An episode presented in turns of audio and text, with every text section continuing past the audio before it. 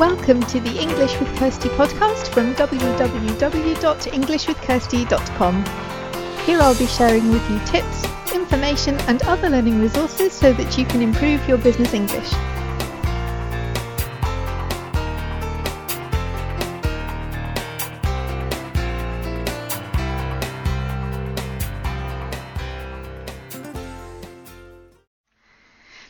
And welcome to episode 151 of the English with Kirsty podcast. I know we've already had episode 152 and that that's possibly a bit confusing, but um, it was easier just to put out 152 first rather than pull everything down, re edit, put it back up, and, and, confuse everyone. So that's why we have episode 151 now.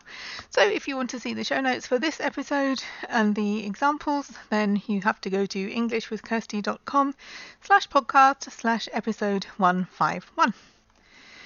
And this is going to be a fairly short episode because it's a short answer to a problem that came up in one of my lessons. One of my um, beginner learners had a problem and a question, and it was about how you deal with words that end with ed. Because you know most most of us learn that in the simple forms, in the way that we add that we make verbs into the past tense form. Usually, if they're regular verbs, we just add ed or a d if there's already an e there. Um, but the question from my learner was how do you know which ones give the ed its own syllable like wanted or waited. You got this id sound at the end, and which ones do you just um, add your ed on and just make it a d sound, like worked or talked? And he said, Well, I don't know. I look at them, and uh, the, the mistake he was making was to always make this kind of ed sound on everything. Um, which wasn't right. You don't say I cooked dinner, you say I cooked dinner. Um, but then he was asking, well, there must be a rule, there must be a way to know how to do this because otherwise you just have to guess. Do you really have to learn every single verb there is and whether it is a id sound or a d sound? That would take too long. And I didn't know the answer at first because I um we don't learn this at school. Generally, if you're a native speaker, that's not something you ever think about. And I thought, yeah, that is that is a bit annoying. there must be some kind of way to tell. Um, the easiest thing I come up came up with, there are different explanations, and some make it a lot more complicated than others. So I'm not going to do that today.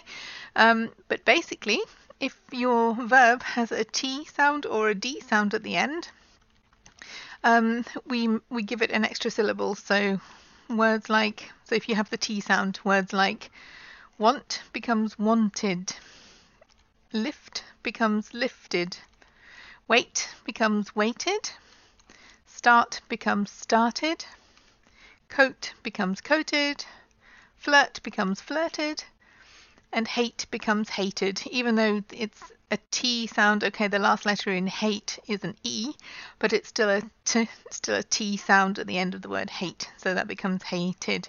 And the same happens with verbs that end in a D sound. So um, offend becomes offended, need becomes needed, fade becomes faded, even though we've got an E there, it's still the D sound at the end. Downgrade becomes downgraded guide becomes guided, load becomes loaded. So in all of these examples, you've got the id sound at the end. And with most other sounds, so we're not talking about the, the letters directly before the ed or the d, we're talking about the sound before the ed. Um, with most others, you just um, add like a d sound to the end of the word, but it doesn't get its own syllable and it doesn't have its own id sound. So, like if we think about words with K, the letter K at the end. So talk becomes talked.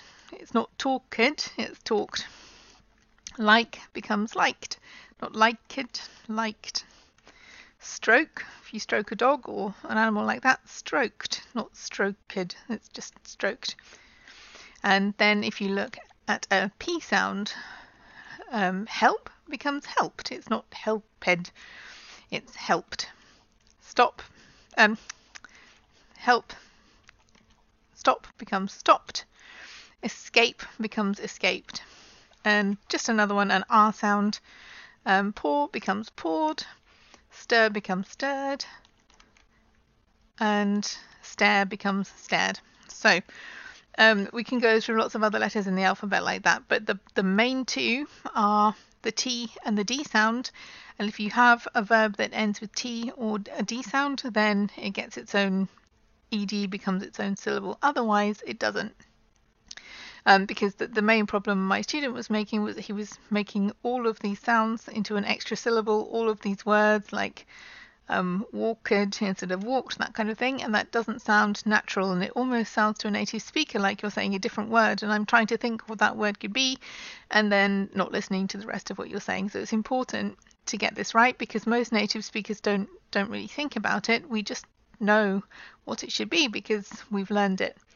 Um, I don't ever remember learning this at school, so I don't think I don't think it was taught to us at school because it was new to me when I started thinking about it and looking it up.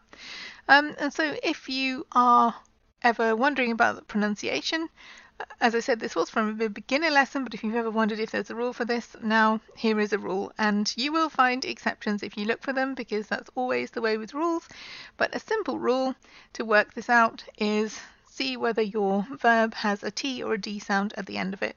And if it does, it probably needs an extra syllable for the ED. And if it doesn't, if it's any other letter, it probably doesn't. So I hope that helps. Um, that was very specific this week, but I thought it, it was a specific question that I was asked, and I found an answer for it, and maybe that will help some other people too. Because English pronunciation can be really confusing sometimes because, um, okay, here we've got a clearly straightforward rule to follow, but often there are um, confusing rules about pronunciation. So the more things that you can find that do follow a pattern, then the easier it becomes. So I hope that's useful. If you have any questions about pronunciation or about English in general, you can use the contact form on the show notes page, which is englishwithkirsty.com slash podcast slash episode 151 or alternatively, you can send an email to podcast at englishwithkirsty.com. Have a good week and have fun learning English.